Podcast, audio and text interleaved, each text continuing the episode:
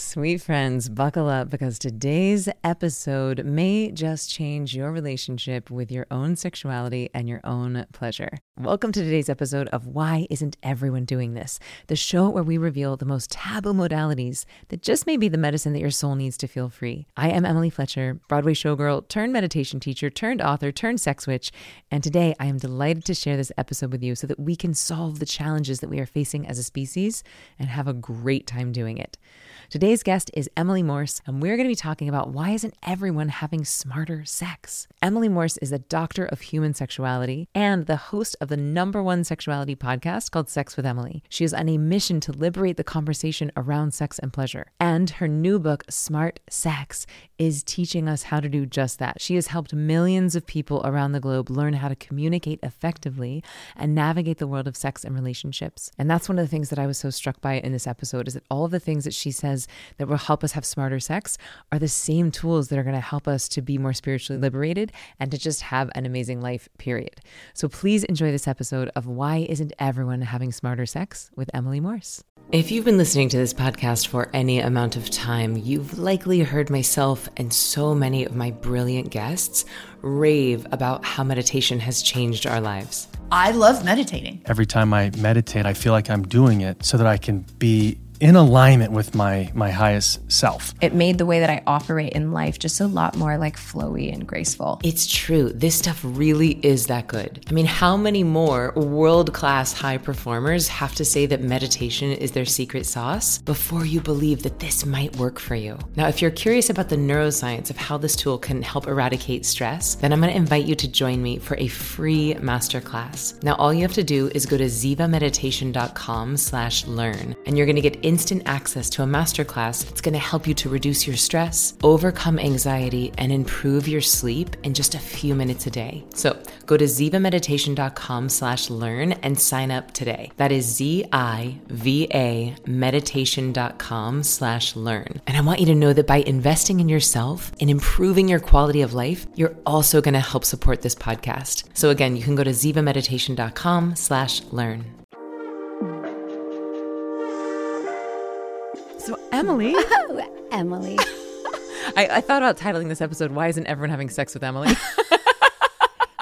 I love it. Like, clearly. Yeah. You should, you have to name it that. But, but really, but, but then it, it, implies one of us, and I'm, I don't know, we have enough they time. deeper, they're going to click on it. Uh, but I'm so grateful to be able to have this time with you. Just selfishly, I think you're so magnetic and outrageously intelligent and so brave and so kind and so fun. And so selfishly, I feel excited to get to marinate and dance in your wisdom and in your transmission. And I'm really excited to talk about why isn't everyone having smarter sex? And what even smarter sex is. But before we get to that, I want to know like at what point in your life where you're like, you know what I'm going to do? What I'm going to do for a living? What I'm doing for 20 years is produce over 3,000 podcasts on sex. I'm going to become like the world's leading expert in amazing sex. Like wh- at what point in your life were you like, this is my calling?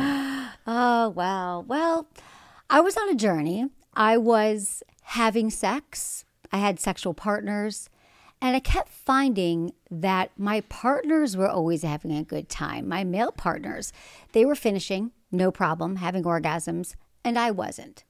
And that didn't seem fair to me, number one. Number two, I thought that something was wrong with me because yeah. everything I'd seen in media and television was man, woman, make out, have a great sex session, fall into bed, and everyone has explosive orgasms and fall asleep. And so I kept having this experience where, like, I enjoyed sex, I enjoyed touch and cuddling and connection. But at the end of the day, I kept thinking there's got to be something more here. I also looked at relationships and thought, and even I had the experience of being in relationship with somebody. And after about a year, nine months, sex wasn't as hot. It wasn't as exciting. And then I used to always think, how do people stay in long term relationship and still have incredible sex? So marrying those two thoughts, I just started talking to people about their sex lives. And about how old are you at this point? I was 35. Oh, 33, really? 33. When you started? Yeah. Wow. 33. Amazing. Yeah. So there I was. I had mostly been having performative sex, mm-hmm. faking orgasms, mm-hmm. doing what I thought my partner wanted, arching my back, moaning, always being down for sex, thinking that it wasn't okay to say no for sex because I'm also a perfectionist mm. and a pleaser. Mm. Well, that makes someone like great for for for for you know Someone for else. performing sex for somebody else. Yeah. But not for me. And so I thought, you know what? Like this is um this is this is this is the time to figure out and I don't want and it didn't it felt disingenuous too and it felt like I was living this lie. Yeah. Because I was really good at sex, Mm. right? As far as they're concerned. But it wasn't about my, you know, it wasn't for me. So Do you know the Glennon Doyle quote in Untamed, which I have read 10 Ah. times? She says, I knew how to be wanted. I did not know my own Mm. want. And I feel like I am very much in that reclamation and in that discovery because I'm the same, like former people pleaser, Mm-hmm. Yeah. recovering codependent, perfectionist, which is like a cocktail for Oh, not yeah. having a great sex life. exactly. And so I'm so glad that you decided to like reclaim this for yourself. Yeah. So then, so then what happened? So then what happened was I started talking to some people. I realized that I, and then I'd heard about podcasting. This was 2005. I'd started making a little film about it. I was a documentary filmmaker. And then I heard about podcasting. Uh, What I loved about it was that it was audio and not video because I knew that people would be more open. There's a certain anonymity to, to audio.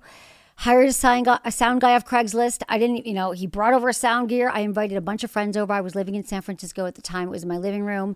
People in all stages of relationship and sexuality gay, straight, married, divorced, dating online. And I just interviewed them one by one about their sex life and their experiences. And when you talk about the moment that I knew, I sat there for six hours. I didn't go to the bathroom. I didn't have a drink of water. I was just in the zone, in the flow. And I had this like download. I was like, oh, this is it. Like, this is the path to, to not only my healing, but the world's healing. Mm. And I just knew it. And I'd never had that certainty. You know what I likened it to, Emily? I likened it to everyone saying, like, when you find the one, which I don't uh-huh. believe in, but but you're gonna find the one. My drive was always about finding my purpose. Mm-hmm. Wasn't so much marriage and family. That was never on my list. It was like, how do I make change in the world, to change myself, change others? And it was that, like after 33 of working really hard all these years, I was like, ah, I found it. This is it. And I have never looked back. wow. That's the path. I love that story, and I love that you like equated it like, oh, I found the one, I found my purpose, versus like this idea that you're going to find some like completion soulmate, which I also think is a No, problem. it's so boring. So why do you think that us healing our sex, why is us having smarter sex going to help save the planet, heal the planet? wow. And Hmm. I you can mean, talk as big or as spiritual as I you want. I mean, I could go really big right now, but I'm going to start with that our sexual health and sexual wellness is an integral part of our overall wellness and our Mm-hmm. overall health. And most of us are still very much in the dark about sex. And let me explain what I mean by that. Because when I talk to people, like, but sex is everywhere now. You know, everyone's talking about it. You can get a porn, you can look anything online when I talk about smart sex, I talk about people, you know, feeling good in their bodies, learning how to receive and give, eradicating shame, trauma, like all the things that are keeping us from pleasure. Because when we have smarter, healthier, more pleasurable sex, it impacts all the areas of our life. So we feel more embodied, more connected, and have more pleasure. And that's just so important. But since and and I, and I wish I could tell you it was different. And this is what keeps me going. You asked me earlier, like, I do ever get tired of talking about it. And it's a lot of talking. I'm always changing things up. But the truth is, every time I talk to a young person, and that's where a lot, lot of my heart is, or even an older, older person, and they say, I've still never had an orgasm. Um, I have a lot of pain during sex. I no longer want to have sex. What's wrong with me? Am I broken? And this still happens every single day that we don't know our parts. We don't know, feel it, you know, it's okay to accept pleasure. So there's still a lot of work to do. But I think that the more we could look at sex consciously and have intentional sex and conscious sex, that will absolutely heal the world. Because think of what the repression of that has done. I mean, look at war, right? If you look at war in, in, in the Middle East right now, that's all about repressing sexuality. And I think that, that we're seeing that. So that's just one part of it. But think about other things that we do in our lives as a result of having that repression. We might act out more violence against women, um, just more, you know, Child- mental health, child child, pornography, child pornography. rape. Yeah, and rape because we don't have an understanding about what it means to be a sexual being. And then in my book, Smart Sex. So when I was writing the book, I was like, okay, I've got all the tips because mostly people come to me for quick tips, right? Not, I mean, initially that's how it started. I'm like, I can give anyone the next step. Like, you want the position, you want the toy, you want the, you know, the thing to say. I've got you. But the truth is, that's just going to get you so far. That might take you to the next step. But there is a holistic approach. So these five pillars are really about that there are all these factors that are going to contribute to you having better sex, and they all matter. So you might have all the tips and tricks, but if you're not embodied and you're completely disassociated during sex, well, that's not going to be the smartest sex you can have. That's the first pillar is embodiment. Mm. And the next one is your health, you know, and that's your mental and your physical health. So perhaps you're taking a certain medication. You know, so many women are on the birth control pill or on, you know, SSRIs and men too. You know, my audience is always is half men, so I speak to everybody. They might be impacting your sex drive, your libido. If we're not moving our bodies and eating healthy, we're going to have a challenge with blood flow. Well, we need blood flow to have pleasure and feel like orgasm and ecstasy through our body. Mm-hmm. Um, the third one is collaboration. Mm. Like, how well are we communicating and collaborating? Do we ever talk about sex? I can't tell you, Emily, how many people have said, I've been with my partner for 20, uh, 20 years and we've never talked about our sex life. Uh, we just sort of close our eyes and hope for the best, or we talked about if we're going to do it or we're not going to do it. So there's the external talking, but then there's the like, what's my messaging around sex? Wait, I'm like shook yeah. right now. I need a minute to process this because process them because I'm my I live, I live in such a silo. Right. I live in such an echo chamber, like living with Regina and being best friends with Layla and my amazing partner Adam, and like the idea of having an experience and not recapping about it, not sharing about about it, not being like, oh, I love this, but this felt like an edge, or like that feels so incomprehensible to me. And Regina has baked into her work the idea of favorite frames and that um, unappreciated good turns to shit. And so if you're not appreciating the things that are coming to you, then it actually like rots. Mm-hmm. And that if you don't digest and express the good, then you don't have space for more. It's like taking a poop. Mm-hmm. It'd be like eating yeah. all day and never pooping. Yeah. It's like you actually have to release that to make space for more pleasure. So the idea of a couple being married for 20 years and never talking about their sex life, good, bad, or otherwise, otherwise seems incomprehensible yeah, to I, me. And yet yeah. I know that that is likely the norm. I had a guy who called me the other day, a friend of a friend, and he's like, I'm with this girl right now, and she can only have, he's, a, he's, wildly successful, has bought and sold a million companies. Like people revere this guy. And he said, I'm about to marry this woman. We're engaged. But she'll only, and this is just so, I mean, she'll only have sex with me when she's um, drunk. Hmm because she just feels like she has to numb and I'm not sure what to do about it. But I told her that I was, ta- you know, I told her that, you know, I wanted to talk about it and she said she won't talk about sex. Mm. So, like, that's just someone like kind of in my circle. So I'm in a bubble too, like in my world and what I've been doing. But I realize, and then I talk to young people too. You know, young people 18, 19 in college, same thing. The women are like, I've never had an orgasm, I've never masturbated, I can't talk about sex. So it's like, while there's been movement, people like Regina and yourself and Layla and myself, most of the world is still like it is a do not go, do, can't talk about it. They, you know, so there's still a lot to be done. Mm. And I mean, well, thank I, you for blazing the trail yeah. and for ma- giving people not only the permission but also the tools to talk about it. Okay, so we've got three pillars. The first one is embodiment, embodiment, and, and then we've got mental and emotional health, mm-hmm. and now mm-hmm. we've got collaboration. Right. Okay. So collaborating, and then the next one is self is self knowledge. Mm.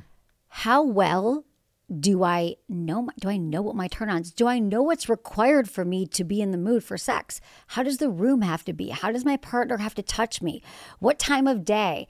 We, you know, there's a lot to be said for like sex knowledge. Like just looking back at your history, what are the three most memorable times you've had sex?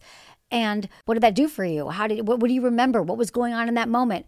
And so it's like knowing our desire inventory. Like I have something in the book called Your Desire Inventory like just do you have to have a conversation with your partner? You know do you have to feel connected? Do the kids need a babysitter? Like there's just we think that sex should just magically happen and maybe it does at the beginning but just to be able to what's our knowledge around our sex? And you know mm-hmm. that's that's important. And then we have um, acceptance self-acceptance. And that really is about accepting that's the confidence part. Do i accept my body where i'm at today? Do i accept my experience level am I okay with, you know, who I am as a sexual being? Mm. And let me tell you this about sex IQ. We never get there. You don't get a score. Like, you're not going to be like high on sex IQ and your life's over. It's more like I created these tools. So, at any moment when somebody isn't feeling desire, they're not feeling turned on, they're not having an orgasm, they can kind of look at that and go, okay, well, I collaborated, I talked about it, I feel great in my body. But you know, I actually feel like I've been disassociating a lot during sex, so I could work on that. And I'm on that medication. Maybe I should talk to my doctor about it. Do I really need to be taking this higher? So we can sort of work around and figure it out because there's so many layers to arousal. It looks different for all of us. Like what might turn me on might not turn you on. What turns our partner on might not turn us on. And but if we never talk about it in a healthy way, mm-hmm. and a lot of what I do over these years is communication. Mm. I mean, I really I've got scripts in the book because it's like people are so terrified about talking about that they literally I'll tell them what to say like well back up. Well how do I do it? When do I do it? Where do I do it? Because it's so fraught. So, okay, first of all, thank you for writing this book. And, and so when you said with sexual IQ, we never get there. We never arrive, That's- meaning yeah. that it's just like a barometer for like, I'm bar- hot today, I'm cold today. You're it's never going to like be a barometer the perfect we- temperature and you stay there. Exactly. Mm-hmm. Because it's like I, I still work on my sex IQ. Like I'm never done learning either. That's the thing. Like I'm always like, you know, different stages of life. I'm always changing. What I'm into, you know, 10 years ago, I'm not going to be into now. So it's really just a barometer for people to get comfortable and realize that it's not about like you used to think, I'm going to be the best lover ever. I'm going to be great at sex. So I'm going to learn to give the best blowjobs and I'm going to do the sexiest things in the bedroom or I'm going to go as long as I want to that's not what makes a great lover, right? There's just so many components What do you it. think makes a great lover? I think what makes a great lover is being authentic and being connected, being present, being curious, being compassionate, hmm. being in your body, Mm. be willing to laugh together, know that sex is not a linear act. It ne- might never look the same, being open, not judgmental, being willing to learn with every partner. You know, a lot of people are worried that, like, I hear this all the time. My my partner's been with so many other people than I have. Am I going to be a bad lover? And it's like your sexual history really doesn't have anything to do with your with being a great lover. It's about your connection with the person in front of you. Like, can we go there? Can we can we lock in? Can we connect? So I believe it's an everybody can can be a great lover. You know, starting at this moment. What I'm noticing about all these tools, like even the, the fifth pillar in the book, right? It's acceptance. And what you just said, what makes a great lover, right? Compassion, acceptance, communication, presence. These are all spiritual tools, right? Like if you, let's say we're not even talking about sex Yeah. at all, but you're taking care of your physical and emotional health. You are embodied. You accept yourself as you are. You're Yeah. collaborative and communicating. like you're going to be a happy person. You're going to be a healthy person and you're going to have the foundation to connect to spirit. You're going to have the foundation to mm-hmm. connect to the divine Yes. because of all of these tools. And it feels like if that foundation is there and you feel so right and whole and good with yourself, then putting that with another person who's hopefully doing the same thing, it's like you're creating a bigger antenna. Mm-hmm. And I love the quote of like, where two or more are gathered, God is present, Yes. Mm. right? And so it's like you have then a really uh, fertile ground for the divine to drop in. Mm-hmm. So this is this has been the area of my expertise. No, no, well, let's not say Yes. expertise. Let me say exploration over the last three years. I'm very far from an expert, but but deep, deep exploration and studentship. And it is how can we one utilize our sexual energy to manifest. Mm-hmm. Like how can we use this creation energy inside of us to create not only the life of our dreams but the world of our dreams mm-hmm. but also as a spiritual practice. And so i'm curious like in your work and in your dealings with couples like what's the most wild transcendent sort of spiritual experience anyone has ever shared? Mm. Because like when i ask people how do you feel after you orgasm? Usually it's like connected, open, pure, holy, free, blissful. You know, rarely do I hear like dirty, wrong, mm-hmm. bad, shameful, dark, wrong, you know. Yeah. Uh, and so it's just reminding people that there is sanctity in this, there is sacredness in this, that there is God in this, and that we are, in fact, transcending our identity and connecting with totality. I mean, mm-hmm. the French call it le petit mort. Like orgasm is practicing mm-hmm. dying, same as meditation. We're practicing dying. And so I'm just curious if you've ever heard a story or someone's been on the show or we are Yeah. like, oh, we had this moment and it, it felt transcendent. Yeah, I mean, I guess I, you know, it's so funny after all these years, I do, I don't have, like, I'm trying to think of a specific moment, mm-hmm. Mm-hmm. but I know that when couples do a practice together, you know, maybe they're just studying, you know, Tantra or they're, they're working with like an embodiment coach or a sexological body worker or, you know, that couples talk about this place of, you know, connection and change in their relationships that they've never had before. I know I've worked with some couples on touch and just some basic tools around like eye gazing, for example, which mm. is the most, I mean, it's sort of a, a basic, you know, like a place to start. But when you tell couples, like, and I see this all the time, that's why it's so less about the big experience. It's more about the little things that couples can do. So if I tell a couple to sit there and look into each other's eyes for three minutes and I set an alarm and they're doing that, it's like they might never have done it before, maybe for 10 seconds on their first date or 20. But for three minutes, and you're staring and then you realize after you look into each other's eyes right our breath starts to sync up and we feel that you see tears well up you see you know this connection before we even get it to any of the touch just from that practice of breath and eyes Yeah. so couples who say just that alone And then is you're a game changer. starting from that and then you start space. and then they're already then they're in their bodies and then Mm-hmm. they then they can start and some some things that people realize is that coming from another couple that I worked with you know the woman was much more in her performative space sexually she felt that she didn't know how to receive. And this is a big thing I hear from women that it's very hard to receive. You said this for yourself too pleasure and to let go because so much about having pleasure and orgasm is truly a letting go and being in your body and allowing whatever comes in to release. And if you are living a life where it's about giving to people and your partner, it can be just like a challenge. So the practice of, you know, just having a couple, a woman, I, I had her do this exercise of being like the bossy masseuse. And so she has to to tell her partner specifically what she wants. He starts touching her. So they get a massage table and he touches her. And this is actually a practice that a, a, a sexological body worker named Dolly Josette did with me. And so this first, the practice of uh, teaching a woman, and it could be a man too, but saying to herself, like, you have to tell your partner in this moment on the table what you like and what you don't like. And if your whole life has been around, that feels good, whatever you're doing feels good. So to see them go through this, like, I can't do it, I can't, I don't know what I want, because there is a point where if you've spent your whole life giving, you actually don't even know what you like, you don't know how to receive. So that process of like the anger and, the, and people feeling like, I can't do this, but then breathing, it's always about breathing and being present, and then being able to say, I don't like the way you touch me there. That has never felt good to me. Could you please go slower? And then actually seeing her get into her like her rage, her kind of rage around it too, but then power and the becoming more embodied and her being able to, after about 15 minutes, say exactly what she liked. Like hmm. saying, like, I've actually never liked the way you done, th- done this thing, but I really want you to kiss my neck slowly. I want you to slow down with your, the way you're touching my, you know, inner elbow, because we also have these exercises of touching for your pleasure where you close your eyes and your partner touches you and then you touch the, you know so closing your eyes and allow being able to give feedback and mm-hmm. take, take in. So i would just say with couples these basic embodiment connecting practices practices help them more than any other sex tip that they can get is learning to be in their body mm. This feels so big. So this is exercise called the bossy masseuse. Yeah. But it's actually the massage, the receiver of the massage. yeah right yeah the bossy massage I love that. and I love this so much because even in teaching manifesting, so many people say to me, Emily, I don't know what I want. I mm. love I would love to manifest, but I don't know what I want. And I oftentimes will say, like, hey, how in touch with your sexual desire are you?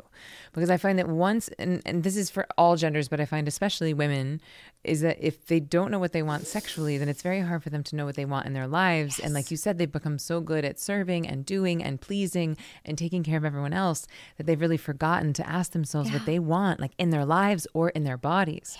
And I've found that like once they start to tune into actually I don't want to have sex tonight. Actually, I do want you to slow down. Actually, you know, whatever it is, then we become it's almost like we des- we believe that we deserve the desire in our lives. Mm-hmm. Like we're willing to name that external desire as well. But that's tough when you're being a CEO and a mom and a and a partner and and you've been conditioned to think that your job is to please everyone else. Mm-hmm. So as I was coming in and preparing for this interview, there was three things that kind of like societally that selfishly I want, and I think that if I if they existed, I personally would be having better sex, and then the world would be having Okay. better, smarter sex, and they are safety, consent, and then the ability to turn yourself on. So when I think about like, you know, just I look around, I'm like, I don't think people feel safe sexually. Um. I'd say men and women, all genders really. Certainly trans people, certainly non-binary people. Like, not that many people feel safe sexually. And then because that's created this sort of predatory sexual society, certainly women feel like they are being preyed upon. And then there's this like shutdown, and then and then it just proliferates the prey and predator cycle. Yes. And then consent, like I'm so grateful that like the teenagers and people in their 20s are talking about consent now, but I was in my 40s Mm-hmm. before it became like consent was like a part of my dialogue and my culture. Mm-hmm. Yeah. Like to even stop to be like do I want to touch myself? Yeah. does my pussy want to be touched right now? Like, and and I imagine that that's probably still kind of a far off idea for a lot of Oh, people. That. Mm-hmm. you could say no, you could say no to your husband, you could say no to your boyfriend, and that first we have to check in with consent with ourselves, and then turning ourselves on. So I know that those are three really Mm-hmm. yeah, big those topics. are big topics. They're all great. I mean, because there's so Um, much to say about them. But uh, so let's start with safety. Like, how do you feel like how would smarter sex help us to create a culture of safety Mm. around sex? And and that means like safe to express, safe to express desires, safe to be in your turn on. Mm. Because I think so many men are afraid. Well, I don't want to go after someone because I don't want to be perceived as a predator. I don't want to be in my sexual energy because I don't want someone to feel afraid of me. Mm-hmm. And then I see women not wanting to be their sexual energy because they don't want it to be taken advantage of or preyed upon. And like all of this is moving us away from the goal. Mm-hmm. So how would you say we reverse that and move into a space Mm. of sexual safety? so safety is a is a huge component of having smarter, healthier sex. And in fact, when we feel safe, we are able to have more pleasure and more orgasms and all that. So it really is an important cornerstone of your sexual health. And so safety is like is so like and, and there are so many there's the just the am I with a person that makes me feel good? Do I trust this person? I mean, you're always hearing of people in toxic relationships and is this person gonna stay and go and stay or go? And we feel like we're addicted to something that's unhealthy and we definitely don't feel safe. So, those kind of relationships, if we can just ask ourselves, do I feel safe with this person? Is it someone that I feel like has my heart, will respect my body, mm. will make me feel good, cares about my pleasure? So, I think that these are really important questions to ask yourself about either whether you're manifesting a new relationship or it's a relationship you're in or somebody you're dating do you trust this person? Mm-hmm. And and you'd find that like most people would think, of course I would trust the person I'm with, but there's a lot of people who don't, or they're in a relationship where they're like, I don't know if this person's going to cheat or if they're going to actually say what they said they're going to do. Mm. People who don't follow through on their promises to you, you know, even if they're always late or not great with money, like there's play a lot of different areas that safety can come into play. Mm-hmm. And if we taught sex education in a meaningful way that is more holistic and accurate because a lot of the sex ed we teach especially in the united states if we teach it at all isn't even accurate hmm. So you back all that up but we're empowering young people when they're learning about sex with the truth about sex that it isn't just about stis and getting pregnant but it's about like a deep pleasure and then going into consent. Like consent feels this has gotten this bad rap like okay now we're teaching consent. Am i supposed to like you know make before i make out with someone like is this okay? Can i touch you? Like that's such a buzzkill but the thing about consent is that also lends itself to so much safety because if you have consent by someone you feel safe. You could say can i kiss you you know or you could say like god i keep thinking about kissing you and how would that feel to you? Like it's all in the delivery and the way you say it. Like i can't stop thinking about what it would be like for my lips to be on your lips. Like how does that sound to you? I mean make, it, make consent sexy. So right? Let's make a t-shirt, make consent sexy Yeah, again. really? Yeah, and So- Mm. even accelerated consent, right? Like that you're like, okay, just because I'll let you touch my arm does not mean you can kiss my neck. And so so it's like if you're going to keep asking, if each new thing we want to check in on, we we better make it sexy or that it is going to be a buzzkill. And I love what you just said of like how would you feel about that? Mm-hmm. Which is I love like can I kiss you is sort of like extracting, right? It's like can I do something to you is a different question than like would you love to be kissed right now? Yeah. How did that feel? Yeah. Is your body, what's your body say to that? Like, is it hell yes, hell no? And, and I love the building consent slowly. Like, that's just a hot thing to do. And it's also a great practice because if people are listening, they're like, oh, I, I, I'm already in this place. Our sex life is already kind of rote. So we're doing the same thing. Take intercourse off the table, take penetration, whatever you're doing, and start slow again. Kiss each other before you move to any other area. Say, how would you feel if I, you know, how would it feel if I took your shirt off? How would it feel if I, you know, slowly undressed you? How would you feel if I went down on you? I mean, like that is just so hot. And it's that slowness around sex that I really think where a lot of us can find our turn ons because uh, for many of us, and I know for myself too, in the past, it sex moves so quickly Yeah. because being with male partners they it escalates because they get their erection and they're ready to go. And if you understand anything about female sexuality, is that, you know, it our sexual energy takes, you know, there's a there's there's steps, there's a process, and there's takes a while to build to feel to feel this safe, to feel that do I actually want this? Is this a yes? Is it a no?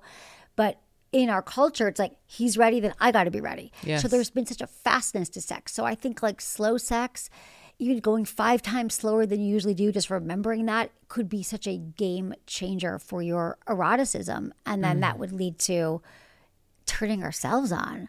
I mean, if we can't turn ourselves on, how is anybody else going to be able to step into that role? And mm-hmm. that is probably the most important work we can do. Well, I want to like bridge these two Yeah. topics because I feel like the consent, you know, obviously is connected to safety because you're checking in. And I love the way you're framing it of like, how would that feel to you? Because then the person receiving has to really check in. Be like, do I want that? How would it feel?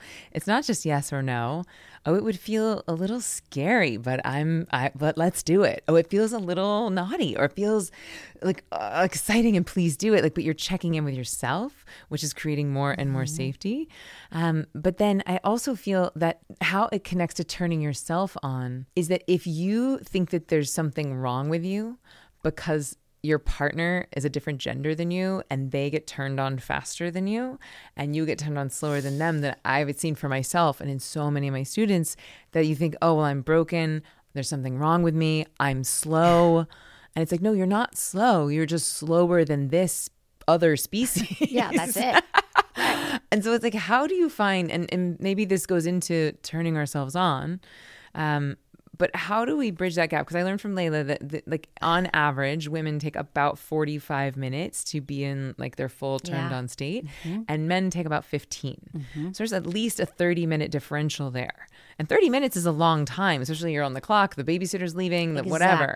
So, how do we shorten that gap? And do we do that by turning ourselves on? Ah, yeah, that that is the that is the question. That is the magic question because and this is where we get into. it. I always call it the orgasm gap, and it's um, but it's not even about orgasm. It's like the arousal gap, and that is a real. And most people don't really know these numbers at all. and don't know these these stats, but that's actually like if and again, if people understood that, they wouldn't feel so you know bad about themselves. They would they would mm-hmm. understand like this is just like what we got to do to get there. Yeah. So I think part of it is redefining what sex means to you and mm. intimacy. So in our culture, when you say, Did you have sex with someone? they think penis goes into vagina, penetration. But for the majority of vulva owners, they are going to, they're not going to have their most pleasure from anything having to do with the penis at all. Sorry, guys, it's true. most of them are going to have the most pleasure from a mouth or fingers or a toy. And so just understanding that process, that it's going to take a little bit of time and that maybe we take penetration off the table. It's about touch, it's about massage, it's about, you know, eye gazing or sitting together, breathing together. So I think that once we understand what is going to get get us turned on and get into our bodies, then we can start to incorporate that practice, yeah, like into our into our sex life. Mm-hmm. So the challenge is like what you're saying is that it depends what your goal of sex is. Like if it's for mm-hmm. orgasm, then bring a toy out. Like that might that's going to shorten it. Or, you know, get your partner off and then you can do your thing because you just want you want to have an orgasm and you want to have a release. Like there's zero things wrong with that.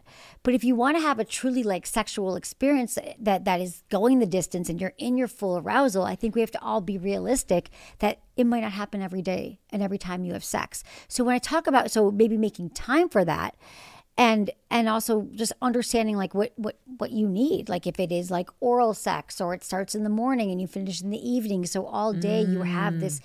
energy building through your body. Like that could be incredible. Like, i love sort of living in that space of eroticism and not just like hitting and quitting it which is what most of us are doing. Mm-hmm. So i think that that's that's part of it. Is just oh so i say define it. Like for many people they think they're craving sex, or maybe many men are like, I do want sex. What are you kidding? But for so many of us, especially if you have a vulva, it might be about, I want to be massaged. Like, I know mm. for me and my partner knows that if I, like, if he massages me for like 10, 15 minutes, like, that's going to be a game. Like, that's going to get me more in my body. I might not have wanted sex 10 minutes ago, but at least now I want something. Like I want to touch and I want to connect. And that might be sex for us. Or maybe it's mutual masturbation if you don't have a lot of time, but you're both getting off. That is like one of my favorite Me things. too. I love it. I love it. There's no pressure, there's no penetration. We know it's a sure thing. It's super hot to look at your partner and your partner see you in ecstasy. yeah. So, like, Wait, so why is that? Like, 'cause I think I have a judgment, uh, and I didn't think I realized until right now. I think I have a judgment of myself that that there's something maybe wrong with me, or that like, why is it that it's easier or faster to pleasure yourself than it is for someone else to pleasure? you? Like, why is mutual masturbation? Like you said, it's like a guarantee. It's like a sure thing. It's faster. Like you just named those things as if they were givens. Yeah. Um, than like having a like a mutually shared experience with someone.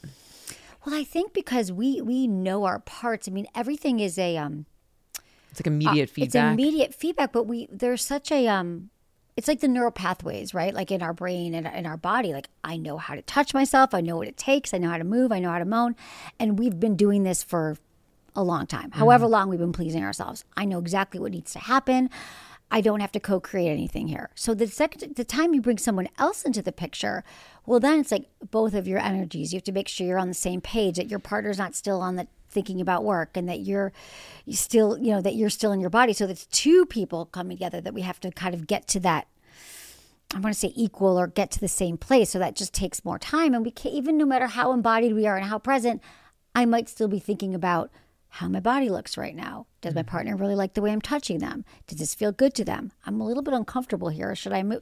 So there's so many other factors when you're together with somebody that mm-hmm. that it is just always a little bit harder. Now couples who've been together a long time, they might kind of get into their routines and they know what they they need. But I think on our own, there's just like a freedom and there's a, you know, it's it's our we're literally taking our pleasure into our own hands in that moment. So I just mm-hmm. think it's a lot, you know, it's a lot easier and it's a lot, you know, we don't have to like, even though we're trying not to, we are always mindful and maybe perhaps, even worried about our partner's experience as well. Mm-hmm. Yeah, but thank you for alle- alleviating any self judgment Oh, there. that don't. it's like fa- that there's something wrong. Ah. That like pleasuring myself, like why is that faster? Like, ew, that's just a normal, natural thing. Yeah, no, it's Okay. so normal. It's so natural. I mean, because those stats of the 45 minutes, like to get into your full energy, that's a little bit different than just like, I can sit down and probably have an orgasm in 10, 15 minutes if it's just me. And that is the most normal thing in the world. Okay. Um, yeah, common.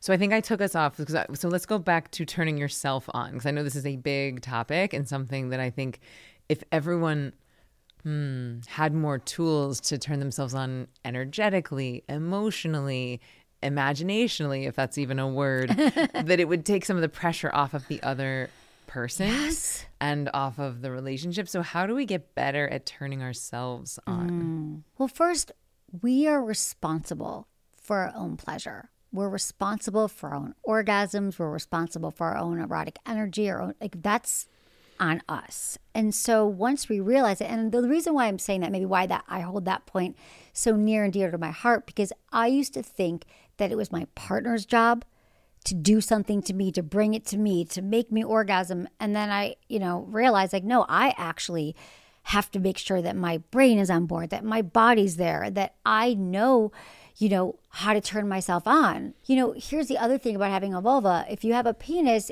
your body and your sexuality and your masturbation practice has been celebrated. We've all seen men, male masturbation scenes, or we know he's going to masturbate or he's going to get off. And like it's such a thing, like male sexuality. But female sexuality has sort of been in the dark, so much of it that, you know, basically the vagina, the vulva has really bad PR. It's sort of shameful. It doesn't occur to women as much as it does to men. And I don't know if we go back to the biology, is it because the penis is on the outside because they're always touching it? I mean, there's a lot of different reasons why. Just patriarchy, and shame and tens Well, of I think thousands of years of conditioning patriarchy. from the church. And Well, I was going to say that's the penetration part too. Like Mm-hmm. sex, there's nowhere if you go back in time that it was all about penetration and making babies. But if we look at like the impact of, of patriarchy and religion, it's that you should only have sex to procreate. So that's why we all have to get into this. "Er, er, er," not this missionary position that feels good to not many people. I mean, a little bit, but that's not where the magic is. So, learning our, it's almost like I'm asking people to create their own owner's manual for your body. Mm-hmm. What actual, what touch feels good to me? What does turn me on? What kind of touch? And I'm not just talking about your genitals. And so, I talk a lot about mindful masturbation. Um, and that is really just the process of like slowing down and without the goal of orgasm, just the goal of exploration. What actually feels good to me?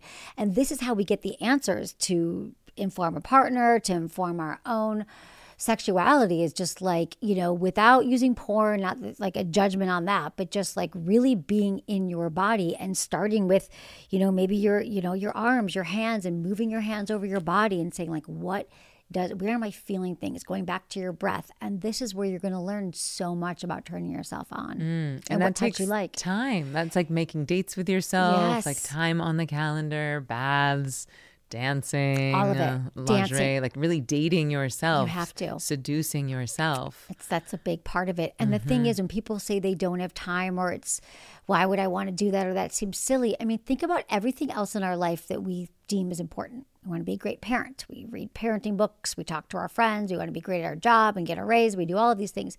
But with sex, there's still this belief that it should just always work out. It should be magical. It should just be our chemistry. And there's some like fairy dust that's just going to take us into this wonderful sex land. Or some magical partner magical who's going to have all the keys to yeah. a door that I don't even know where the lock exactly, is. Exactly, exactly. but he's going to know. He must have the keys.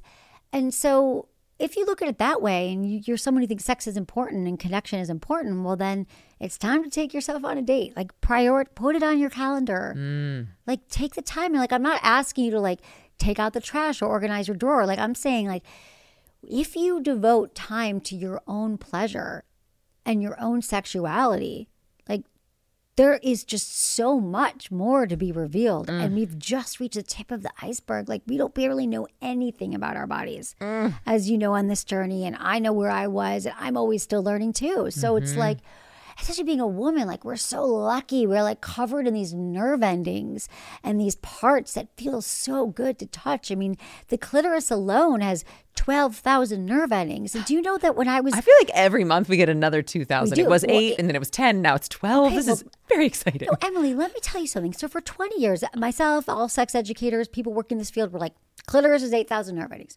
Never, never doubted it. We just 8,000 nerve endings. When I was in the middle of writing Smart Sex, there was a huge study that came out that said, nope, guess what? It has 12,000 nerve endings because we're finally, finally studying female sexuality. We actually are looking at the parts. I mean, the clitoris wasn't even on the map till the late 90s, it wasn't even in medical journals.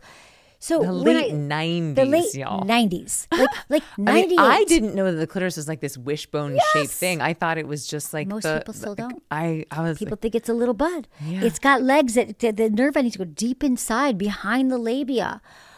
I mean, and most of us are just if we are having orgasm, maybe we're just stimulating like 2,000 of those nerve endings. But those nerve endings are responsible, and that expansion is responsible for blood flow and orgasm and all the things that you want but you got to go in there and find out where they are and yeah. learn how to touch them. Amen. stimulate them and have fun. Mm. Gosh, it's a good time. It's good homework. Well, I'll say that for me, I I also didn't prioritize my pleasure. I would not make time for it because of whatever shame conditioning, yeah. cultural programming, until I understood that I could hook my sexual energy up to my dreams. Like until I understood that I could use my sexual energy to manifest, I did not prioritize it. And that is embarrassing to admit, but whatever. Like I spent a whole career teaching people to meditate so they could have better sex and make more money. And so now I'm like, oh, this is the linchpin for me. So I imagine it's a linchpin for a lot of others yes. that, oh, tapping into my sexual energy actually makes me more magnetic. Mm-hmm. I can attract those jobs and more money and the person and the opportunity by turning on my magnet, mm-hmm. by turning on my hoo ha, by increasing my electromagnetic yes. field. And so then I was like, wait, I'm going to spend as much time and energy as possible figuring this out mm-hmm. and what mm-hmm. turns me on. And so just to share some like quick starter tips for folks, like again, like you said, no judgment on porn. But if if all you're ever doing is using porn and vibrators, then it's just so fast, it's so intense, and it's so much stimulation. It'd be like eating SweeTarts for mm-hmm. breakfast, lunch, and dinner, yeah. and then trying to taste the sweetness in a carrot, right? A carrot's not going to taste very good if your if your tongue is like saturated with candy. And so again, it's not a judgment on toys or porn, but if you just take a minute, just take a little pause, and like you said, slow down, then we might discover like a whole new area, a whole new mm. echelon, a whole new like layer of ourselves, like even energetic mm-hmm. orgasm, even mental orgasm, nipple orgasm, throat mm. oh orgasm. like it seems so many like orgasms. Yeah. So little time. so many orgasms, so little time. yeah. No, it's true. It's like, and I love what you're saying about like sex magic and sex energy. I mean, it is true that when you live in that state of just breathing, being in touch with your pelvic floor, like doing the, you know, the exercises, even if people know it as a kegel, but even pumping those muscles, like tensing and relaxing and just even doing that or the way you you know just just moving your body in this in those ways that allow you to feel more in touch with your energy. And the more you do that and live live in that space and while at that same time which is what you're talking about is thinking about your dreams and your, your manifestations like that is the the magic right? There that is the energy. That is what's going to help you because if there's still a really big block because it is creative energy. It's everything. It's not just orgasm which i know you talk about all of this but it's like it's um it's connected. So if that's people's incentive to take the time to realize that when you release that block and get more connected with your energy, it's going to impact and you will get what you need, the partners you want, the dreams you want, the jobs you want, the money you want. Like it's all connected, right? So this is And even if we took the practices out of it or like the electromagnetic field out of it and the ancient tantric practices out of it, let's just imagine we had like two identical twins. Same height, same gender, same education, same salary, same outfit, even. And one of them is like outrageously embodied, like embodying all of the pillars from the book. They are embodied, they know how to collaborate, they are turned on, they orgasmed well this morning. and then the other one is not embodied, not physically or mentally well, does not know how to collaborate, is not in their pleasure, hasn't orgasmed or had sex in months. And they both go into a job interview. Mm. It's like, which one of those people do you think is going to get the job? yeah. Right? It's like we just want to be around people who are do. Mm-hmm. are in their pleasure because we are a sympathetic species, right? Like stress is a contagious disease, but good Mm-hmm. news, so is bliss. And so by you turning on this ability to tap into your own ecstasy and bliss, you are going to spread that and make that contagious. Absolutely. So I had this it. Download a few years ago Okay. that was uh, Tantra for teens. Tantra for teens. Tantra for teens. And I was like, thank you, but love it. no thank you. like, not me, not now. I mean, maybe later, but because it just feels like such a hot topic. And the, I mean, just Not the just the logistics alliteration, of that. but, uh, yeah. I mean, I love alliteration. it seemed like too much of a landmine to even get near it. But for me at that time. But for you, like you're established enough, you're respected enough, Mm-hmm. you are like uh, people trust you enough that I feel like if you wanted to make a tantra for teens course or like a smart sex for teens course, I do. Wait, say, So yes, one of my pa- so okay, so we're talking about pivoting and what I want. So one of my greatest passions right now is developing programs for for for young people because well they're our future right? They're they're going to we're going to continue to repeat patterns unless we teach them to be more connected in their bodies. I mean tantra it could be t- i mean because tantra people are so a lot of people don't really understand tantra they think it's like a huge, and it is a massive practice and it can mean there's so many different arms of it. But at the end of the day it's like presence embodiment eye contact breath looking into someone's eye. So yeah i love i love the idea but the thing is is they'd have to do a course before that because most teens and young people already have the shame in their bodies because when they were three years old, they had a hand on their pants and someone said, Don't do that, that's dirty. Or when their parents were naming their parts, they said, This is your, this is your, you know, your thighs, you know, and your, like, this is your stomach, and this is, oh, this is your breast, maybe this is your stomach and this is your knees. So they jump right over it, or they call it a hoo ha or yoni, and it's or not even yoni. We'd be glad if they did that, or like your wee wee. And we don't name the parts. So if we don't name the parts and it's called a something else, then we automatically have a judgment that there's something off here. I shouldn't say it. I shouldn't talk about it. And this conditioning is happening at such a young age, pre-verbal. And so the work that has to be done, and again, this is where I'm like, ah, because we we look at countries like in the Netherlands, is the only place where they teach comprehensive sex education from the time you are babies. Like they name your parts, they talk about consent, and it's literally all the time. It's every year in school. It's your parents talk to you about it. It's it's sex with pleasure. They talk about pleasure and orgasm. So anyway, going back to teens, it's like and I found in the work I've done with teens because I have been dabbling lately and doing a lot, like they just still, and this is what keeps me going, they almost know less than we knew at our age, you know, whenever we were in our teens because of porn. So now we've brought porn into the mix, and porn without sex education is a disaster mm. because now they're thinking that's sex, and they're like, well, I don't know what sex actually is. If, if it's not porn, what is it? So, yeah, but I love mindfulness tantra. I mean, have you've done courses, right? Meditation courses for for t- yeah, for I, for kids. Yeah, so I have Ziva Kids, and it's amazing and fun. And we worked with folks from Sesame Street and child psychologists from Harvard, and wow. it was actually a big thing for me because I was like, I can't have a Ziva Kids program and teach sac- Sacred Secret. Like, I can't teach sacred sexuality and have a kids training, which is my own yeah, conditioning and shame. Right? And I was like, but in the Netherlands, they're teaching. They're the only place. Like all the sex educators I know, sex we go over there. We're like trying to study like how do we bring it here, but like it's so institutional. Like we if we look at like rolling back rights now, like what's happening with Roe v. Wade, and that there's all these states that you can't even get an abortion or sex education. Like literally only like 17 states require sex ed to be medically accurate in the states. So like it's not going to go into the schools, and so it has to be just some kind of programs where parents have to opt in. Yes. So tantra, not to get into the weeds here, but like that might be like, oh whoa, I don't even know Tantra. So, but there is something with youth that I think is going to be, I guess, pivotal and game changer for many kids who are still going off to college or just having sex and not really understanding it. Or they're sitting in their rooms masturbating and feeling shame about it. Because shame, I talk in my book about the pleasure thieves.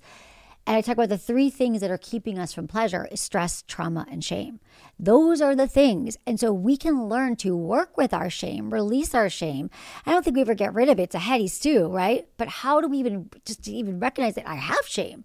Like that's the thing. Like I'm still feeling bad that I'm touching myself because I grew up in a home where it wasn't okay. So there's a lot of different layers to it, but you know. But where do we think that shame comes from? And and so I just Layla and I went to Greece this summer and we went on this priestess pilgrimage and we were in Crete and Eleusis and Delphi and in these ancient sites where these priestesses were serving medicine and also doing fertility rituals and and it was really liberating to me to be in a physical location where stadiums and temples were built in reverence one to women mm. and two to the visceral experience of God that we can get through plant medicine and through pleasure that is not available at talking about God or someone telling you that God is a white man with a beard judging mm. you that you're going to go to hell for masturbating. Yeah. Like that is an experience of the divine that is not available to us. Yeah. And we think that when we think of God as like a judgy, shameful God yeah. and that our bodies are somehow filled with sin and something wrong.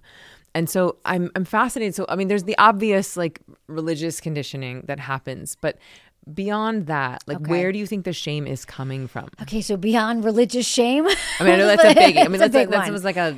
Yes. But no, but that is okay. So that's a big one. That's just like our society where we. You might not even be grown up like in a religious home. Like I grew up Jewish. We didn't have a lot of um I didn't I wasn't told like I was sinning if I touched myself or had sex, but I still had the absence of information, right? Mm-hmm. So it's like lying by omission. Yeah, exactly. So mm-hmm. so I, I didn't have information about it, but I, I also didn't have have have the shame. So that's part of it. The shame also comes from from perhaps somebody might have said something negative about our body once mm-hmm. once like i can't tell you how many people i hear they're like oh some guy told me once that i was really bad at oral sex um, and now i can't ever perform oral sex receive oral sex because of that so i feel like i'm a bad lover like mm. that stuff sticks, sticks with us because we don't talk about sex ever again mm. going back to that so then we hold on to that maybe we're comparing ourselves to what we see in porn and social media and we think our bodies don't match up to that Something's wrong with my labia. Something's wrong with my body. So then we have shame around that. We also just have shame because women have been so judged and persecuted for being sexual. You know, I hear from a lot of women who are like, I get to the point of orgasm, but I can't let go. It's because somewhere in their psyche, even if it wasn't told them, who knows if it's like ancestral, they're feeling like if I release right now, that's like a bad thing for me to lose control and have an orgasm. I don't deserve pleasure. Mm. And you don't want to be seen as easy or a slut or whatever words we're using in our culture that are still prevalent right now. Like it's still it's still so pervasive that if a woman you know that men can be out there sleeping together i mean again we've come a long way. It is changed right now especially in our worlds. Like that's not a thing. But if you go to like other parts of the world um, there's definitely a problem with being sexual. So we just never feel okay with it. So there's shame in that. There's i mean the shame is i think one of the most i think it's probably one of the hardest that one of the biggest ch- uh, pleasure thieves that gets in our way because it's so insidious. I think we don't even we don't even like we can't really like touch it or see it. But the more like you get into it, you get to look at yourself and say like, you know, what I help people work with this shame is like. Like, where did that message come from? Like somebody literally took that message and planted it in my brain, Said but who? said who? Like it no longer serves me. So then rewriting our own sexual manual and our sexual history, and so I love that you do that. Thank you for that. And so that's what I was going to ask. What is the antidote to shame? So when you're working with people on these pleasure thieves, especially when we're robbing from ourselves with our own shame or the, you know, cultural program shame, how do you help people to transmute that or to love it? I mean, I think, well, I think the antidote to shame is what are they? Is like, I think it's it's pleasure or presence, right? So I think, um, like authenticity, and so really just getting people to. So how I work with them is saying like, what what are the messages? Like journal, like write down all the things that you might believe about sex. Like i'm not worthy of pleasure. I don't like my body. Um, i'm going to go to hell. And you write it all down. And then you get to like flip the script. I have an exercise in the book called flip the script. And then you get to say like what if that wasn't true? And you flip that and you think like what do you want? I mean it's a lot of the stuff that you can do in other spiritual practices. But when you look at that so that's like the written part. Like i am a sexual goddess deserving of pleasure and and and and you know connection. I my body is beautiful and um, has so much capacity for pleasure. I will i am you know in a you know i have a relationship that's filled with love consent and you know joy. Like just the affirmations are a really important part of it. The other thing is like surrounding yourself with sex positive voices. Like i think the reason why sex with emily my podcast has such longevity and why people listen to it one of the reasons and i used to and i didn't get this before but i would always since the beginning i heard from people who were like i was on a road trip and i listened to your podcast for 12 hours with my boyfriend and i'm like that's a long time to listen to a podcast, you know, like why? And I would hear that. And it's because I think when you hear sex positive voices, so for example, listening to my podcast allows people to see that there is a way to talk about sex that is free of shame, Yes. free of judgment, Yes. you know, and that you can actually like ask for what you want and get it. So I think like rewiring like our notions around sex. And so I think surrounding yourself with sex positive voices, following the people that make you feel good on social media and unfollowing the people that make you feel bad. Practicing talking about sex, practice with your best friend. I mean, again, we talk about it all the time. I'm sure if we went to dinner, we talk about it. But again, unfortunately, most people don't. They're not mm. talking about it with their friends. They're not talking. I mean, don't you have friends that you haven't? Maybe you don't, but friends that you've never really talked about it with. Yeah, that's true. Right? I Yeah. mean, or like be that friend in your friend group that says, Hey, I heard this podcast today. Like, what do you think about that? So the more we can start to like rewire, it's basically a rewiring Mm. the shame. And Mm-hmm. then noticing when it comes up and like this is no longer this is no longer mine, this doesn't serve me. So those are some of the practices. Yeah, that feels great. And I love the idea of uh, like surrounding ourselves with sex positive voices or voices that make you feel however you want to feel. However you want to feel. Like if you want more shame, then great, get in there. Good. But like if you don't want shame, then make sure that you are connecting to people that have either transmuted it Mm-hmm. or didn't have it to begin with or that are vibrating at a frequency that you desire to vibrate at. find those people. Find your Mm-hmm. circle right? Like yeah find, find the like-minded people because they're there. They're in every city. They're in every place you are but we just have to find that. maybe that's people's intention right now just to be like i want to surround myself with people who want to feel good. Especially in the age of apps and you know with like polyamory and non-monogamy and gender fluidity like there's so it's such a vast world now where things are much more specialized where there are i won't even say choices but like more acceptance of of really the spectrum of both gender identity and sexual preferences. And i think inside of that is also a spectrum of monogamy. There's a spectrum of um, sex positivity. So I think it is. We are really entering a, a, We're a entering it. We are. Mm-hmm. it's like you can find your niche, but then I think the challenge might be to not become like in a silo or an echo chamber. You know, because like we're always learning from other Mm-hmm. other people. yeah Um, what's been like the edgiest thing for you, like emotionally? Like, have you ever found either in your own practice or working with folks where you're like, oh, that it took me like I walked right up to an edge that I didn't know that I could cross. Mm. Um, but then I like expanded into some new version of me. Yeah. Oh my God. There's so many. I think every day there's examples of it. If trying, I'll think of my own in a minute. I'm sure that I know that there are, but for some people, it's really just. I never thought that I could even just. I mean, this isn't going to be edgy for people, but like I never thought that I could even ask for what I want. I never thought I could have an orgasm that way. I never thought I could ask my partner to open up the relationship after 20 years. I never thought they would. And so I've definitely, you know, worked with people, helping them opening up, asking for what they want, you know, telling a partner they're bisexual or telling a partner that, you know, that they desire something else or they have this fetish. Um, and so to me, that stuff is always really incredible. And I guess edgy to feel like you are in one place, but you can actually, like, most people hear things like open relationships or threesomes or, you know, full body orgasms. They're like, not mine, not me, sounds cool. Like, that could never happen. But when people start to realize that like everything's possible, like there's no sex police that are going to knock on your door and be like, I heard that you're practicing in this way, like that, we get to decide. Like we are responsible, we are in charge. So I think that that's you know really really empowering, and I think and edgy for many people. Like edgy, just to even talk about sex can be edgy.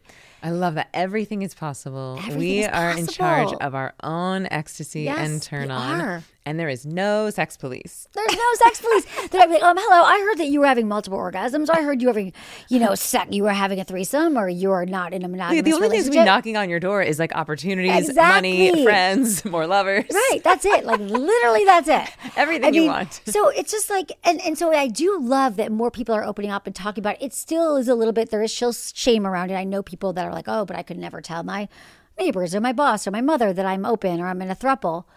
But the fact is that we're talking about it more and we're getting there. And I think we are closer. Because Mm-hmm. the thing is, and the, the other thing is that the people who are monogamous, there's like a threat, right? And the point is that most people that we know are probably going to be in monogamy and they might be happy in it. And that's fine. I'm not talking about everybody should be in a throuple. But what I love about the, where the world is going now is that people just realize that they have choices. Yeah. That there's an opportunity. You don't have to go into this little box and be in a perfectly monogamous relationship if it doesn't work for you. So I always had this sense, and this kind of started me on my path, that monogamy and um, a committed relationship and being with one person just always seemed like a challenge. So part of my starting sex with Emily was like, I got to find out what's wrong with me. And I got to find out what everyone else is doing to be in these happy monogamous relationships. And I've even tried it. And then I realized, though, so what I've come back to now is like a knowing that, like, actually, I was kind of right. That more of an openness, a fluid relationship where we talk about everything and we explore and expand together. Like, I have a partner, but it's, we get to define what it looks like. And it's just a little bit different. And like, I was like, I knew this when I was 19. But coming back, and I think the world's ready, I'm ready. And I think I still struggle with it though because I think I still, all right. I mean, I'm getting on the other side of it, but I kept thinking like I should still fit myself into this box. I should Mm-hmm. still probably like there still is a happily ever after, and that does look like one partner, If one I could person just fit something about myself or find the perfect person, Yeah, then I that's would be it. happy. It's probably about the person, but no, it's about who I am and like Yeah. accepting that. So, Amen. Good for you. Thank you. And and just like the idea that it seems absurd that we would have um like if you and I were to start a business together, right? Like our podcast merge, Ziva and Sex with Emily merge somehow. Like we would make our own contract. Yeah. One of us would draft it, the other one would revise it. We would go through. We maybe do a couple round of visits, maybe run it by our friend or a lawyer, an advisor. And then we'd eventually get to a place where either decide to sign it or not. Like that's a business contract. Yes, And so like the idea that would be like, oh, Emily and Emily are going to go to business together. Here's business contract, you know, just like the standard business contract, and that it just just is so absurd. And yet that's what we're doing with our marriages and All our the time. relationships. We never re-examine that contract. and we don't even know there's another menu. No, we don't. We know nothing. That, that's the other thing, Emily, with my work is like people don't even know what's on the menu when it comes to sex. Like I can have a nipple orgasm. Yes, you can have. a- You Yes, can have a you can have a nipple orgasm, and Like, it's amazing. It's amazing. I have a nipple. Like try it, but most people don't try because they're just rubbing one out, right? Like rubbing their clit. Nothing wrong with that. But like explore. Regina calls that a crotch sneeze. That's right. Oh my god, I've heard that. That is that is amazing. So it's like, So, but then that also makes you wouldn't feel bad because, like, I'm only crotch sneezing. No, like, you have so much to explore and play with. But It's yeah, still a miracle. It's still a miracle. It's a fucking miracle. It is Yes. true. But the thing is, yeah, why don't we reevaluate our marriage contract every five years, every year? To have a contract, this is what we want until it doesn't, until we don't. or even when we're going into the relationship, Yes. Oh defining my it on the front end of like, this is what I'm available for, this is what I'm not available for, what would you desire? Like, we don't even have those conversations. Just like, oh, I'm keep searching for the person that's supposed to fit this one mold of business contract or relationship contract. Exactly. It Yeah. did. It just. It really. It doesn't mean, and it's not working for, for many people. I think. Yeah. So there's a lot of unhappiness in relationships because we think this is just my lot in life. I signed up for it. and We got Mm-hmm. kids and the whole thing. But you know, I guess you know, I always say like find a partner who has a growth mindset around sex, but have just a partner who has a growth mindset. Period. Period. Yeah. Uh, my partner Adam calls it uh, expansive sacred union. so for us, the thing that works is like we are each other's primary partners, and this is our sacred union, and this is our priority. And but it can expand or contract. Like it is, there are moments where it expands, and there are moments where the container contracts, um, and that feels really good to me. I just love that. Like that particular term Yeah, has felt really good for us. Yeah, I love that. I'm so glad you shared that because we need them. I mean, this is happening now in real time that mm-hmm. people are exploring. So I love that. Like you get to, but then it comes down to people are like, oh, but I could never. That would be. I can't imagine my partner being with someone else. All that. But if you are looking to explore it, I mean, also it takes work. It takes time to make sure that you're Communicate. try- it's all communication, right? People think that you're just having sex all the time. Maybe you get to that point, but it's a lot. a couple months of processing before you ever get to anything else. Do not jump into the open kind of relationship until you process it. and then afterwards you got to process it oh afterwards like Oh God, and it's a honestly that's like the real i think that's the real question mark for me is like is it worth the time investment that it takes to process front Exactly. and back end Like, I kind of like being in this monogamy thing because we never Yeah. talked. Then you- right? It's true. then you have time Like, to write a book yeah, raise a kid start a company things. But like with this stuff, it's it's a lot, and then it, it but it's so it's so affronting, but it's so great because it's challenging. Like you know, it allows you to look at parts of yourself that you might not have that obviously are going to also impact again every area of your life, rather than blindly signing up for something without talking about it. We need to, yeah. And I think it depends on why you think relationships exist. Like I think relationships exist to teach us our lessons. And it's a Mm-hmm. syllabus and it can be some of the most profound medicine work you can ever do. And so if you do have a growth mindset, then sometimes openness or expansive sacred union can sort of accelerate that learning because you're going to get those lessons, you're going to get those shadows, you're going to get those triggers, you're going to get that shame, that guilt, that insecurity, the jealousy, like all that's all those like shadow sides are going to make themselves known intensely and quickly often. Yeah. And if you judge that as bad, then you're like, no, no, thank you, not for me. But if you're like, oh, I see that as an expediation of the curriculum or an mm. intensifying of the curriculum, and I can use this as a path to transmute that and integrate this into wholeness, then it can really elevate it. But that is certainly like a personal decision. Like, I'm not going to throw someone who doesn't want to into an ayahuasca ceremony. Yeah. You No, know, like that has to be consensual. There's so much work to be done before you get there, but Yeah. it, it is possible. I love that relationships are a syllabus. That's such a great way Isn't of saying it because it's so true. Yeah. Like I'm you here can to work my- graduate. yeah. You can you can learn the lesson and graduate, and that's okay. It doesn't mean it failed. Yeah. It's not a that's the other thing. Can we just change that? A relationship ends is not a failure. Ugh.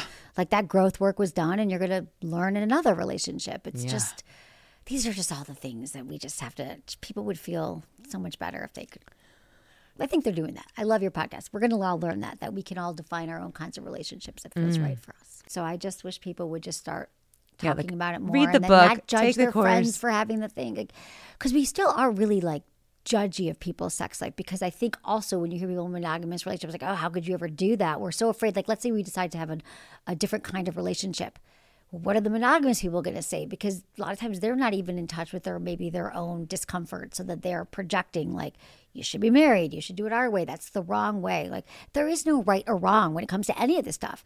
I mean, it should be consensual and it should be pleasurable, but otherwise, like we get to decide who what we want. How exciting is that? It is so exciting. I know. What a great time to be alive. And that's how I feel about like trans people, non-binary people, like gender non-conforming, the, the whole spectrum of sexual preferences where it's like what a gift to be alive in a time where we get to meet so many different types of the divine. Like to see so many different faces of God versus just like, oh, there's this and there's that. Right? There's black and there's white. And so I feel excited about that. I too. Um, what? Mm, mm. Oh, okay. yep. Sex and psychedelics. I mean, I yeah. I mean, I know that you've done some journeys on this. Uh, You've had some experience. I've done a little bit, but most of my experience with psychedelics has been on my own.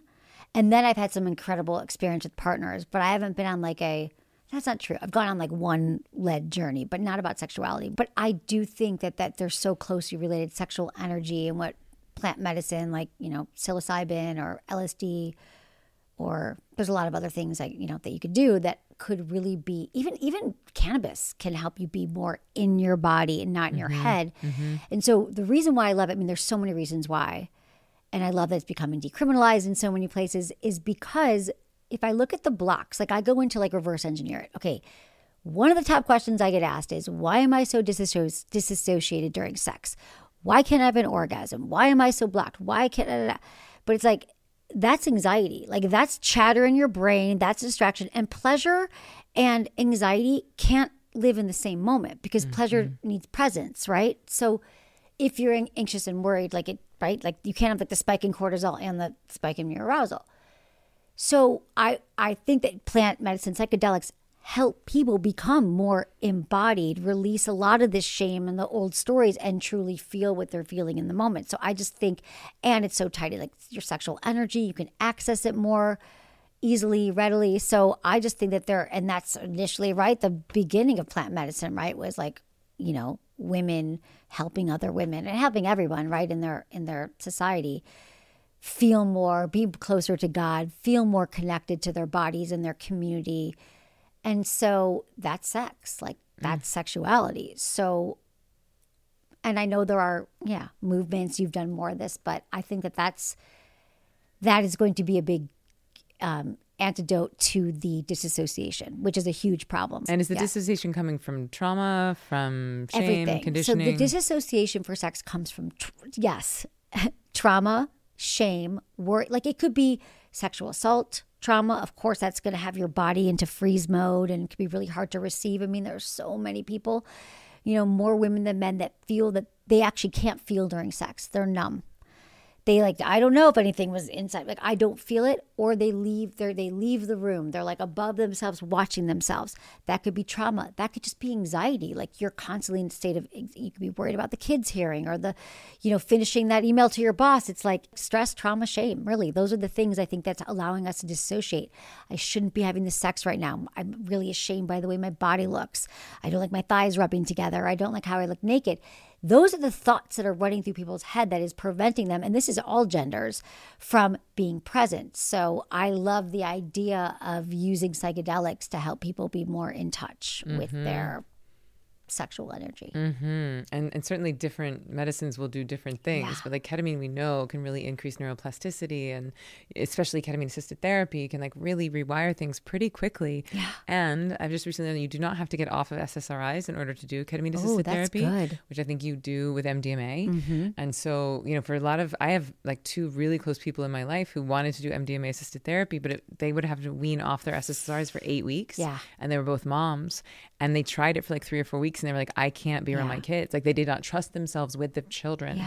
Off of SSRIs, and so it like prevented them from me even being able to get to the MDMA therapy, and so just letting people know, like I, I think Love that ketamine. I didn't. I didn't realize that because that is a barrier to go off your your medications for sure. And I think with psilocybin as well, but obviously you have to check your legal and your state, and obviously check with your doctor. I'm not a doctor, but um, I know that will come as a surprise to no one. but I've done a lot of personal and professional research on sex and psychedelics, so it's it feels like an exciting time It's a really yeah. to where we can start to have our own visceral experience of the divine, like through Mm-hmm. plant medicine, through sexuality, sometimes with them together, and how they might play with each other. Right? That we get this Mm-hmm. neuroplasticity and this healing that can happen in the psychedelic space. We get the neuroplasticity and pleasure and rewiring and transmutation that can happen in the sexual space. Mm-hmm. Um, and then when those start to dance with each other, I think we really can expedite and accelerate Yes. not only the healing of the species and the planet, but the potentiality, right? Because it, it it liberates us from these trauma loops that we keep reliving and Right. and deepening. Yeah, absolutely. I Mm-hmm. mean, that's the thing is that it's really like we're talking about all the work to do to get over the shame and the trauma, and therapy is great, and like EMDR therapy, there's certain trauma therapies. But I do think that with, and we've seen this, I mean, we've seen like, you know, people who have been on medications and they do one session of something and they, you know, psilocybin or ketamine and they're like, it's transformative. So imagine like whatever trauma is holding you back from sex being present is also holding you back in other areas of your life. So it's really going to be like I think that they all like feed into each other and yes, it would be huge for sexuality for sure. And um so I love that. I love that. I'm on my own journey with that. So mm-hmm. that's been fun. Great. Was there anything else you wish I had asked you? Is there anything else you feel excited to talk about besides? I mean, so the book, obviously, Smart Sex, which is so exciting, and this lube. Thank you for this oh, gift. Oh yeah, playground lubricant. Okay. It And is so like- after hours is a type of playground lubricant. Yes, there's four different kinds. There's after hours and there's like date night and they all have different essences. So they're not necessarily scents because sometimes people are flavors, but they have like an essence. And I think this one's like the musk and sandalwood. Mm-hmm. And what I love about Playground is that it is a lubricant that has all these feel good ingredients. Like it has some supplements that I take, like black cohosh and ashwagandha and vitamin E, and it's vegan. And like I said, it's like a facial for your vagina. So it feels good because for so long, like not only have we not studied female sexuality, but like the lubricants or like there's one formula that everyone was using because it's really expensive to go make a new lubricant. It's a long story. And there was all had this this um, government regulation. And it was like really not great to put inside of you. It was And it was like for penises. petroleum based. Yeah. It was bad. It's bad for condoms, bad for your body. I mean, women have to be careful what we put inside of us. We don't want like sugars or if you can't understand the ingredients on a, on a product, you shouldn't put it inside of you. But you were at my Sirius XM office, but we get like 20 pounds of sex toys delivered for the last 20 years. I've tried every toy, every product, every sex accessory on the planet. So we just launched a, sh- a shop with Emily's store that it's really curated with just like if you've been looking for like the right vibrator or lube or like handcuffs or it's really is the stuff that I found at all different price points that could really, you know, be a, the next thing that someone might be desiring in their sex life and be like the right product, you know, like, cause I know I would never recommend something that I haven't tried. So check that out. My book, my podcast, sign And up the for my podcast newsletter. is Sex with Emily. Sex with Emily. So where's the best place online to find you? Is I it? mean, it's sexwithemily.com and all social media is sex with Emily. And also sign up for my newsletter. You can do that on my website. Um, my newsletter comes out like once a week. And it's just, it's kind of a recap of everything happening with sex, happening with the show. We have tons of articles at sexwithemily.com. We release several a week um, that are just really answering questions, helping people have the sex life they deserve. Oh, thank you so much for who you are. Thank you for the bravery and dedication to answer the call at a time that I'm mm. sure that it was not easy, and the amount of pushback that you might have must have gotten, and for the amount of lives that you have transformed, the amount of shame that you have transmuted and liberated. Like blessings, blessings, blessings to you for all of the work that you have done, and extra blessings for all the work that is to come as you step into these new chapters and these new versions of yourself. So I'm so Thanks, so excited for you, and I'm so happy to know you and to deepen our mm. friendship. Me too. Thank you so much for having me. This is wonderful. I love your podcast. All And right, you. sweet friends. If you have fallen in love with Emily as much as I have, make sure you check her out at Sex with Emily all over the interwebs. And if you have enjoyed this episode, or if you think that there is someone who might benefit from having smarter sex, from getting to know their own pleasure and their own turn on, someone who might uh, benefit from having less shame in their bodies around sex and sexuality, please do share this episode with them. You can always give it a five star rating, leave us a review. And if you liked it, you could screenshot it and then tag us. I'm at Ziva Meditation. She's at Sex with Emily. And share it with your friends so that we can create a world filled with sexually liberated people having much smarter sex. I love you. I love you. I love you. And I will see you next week.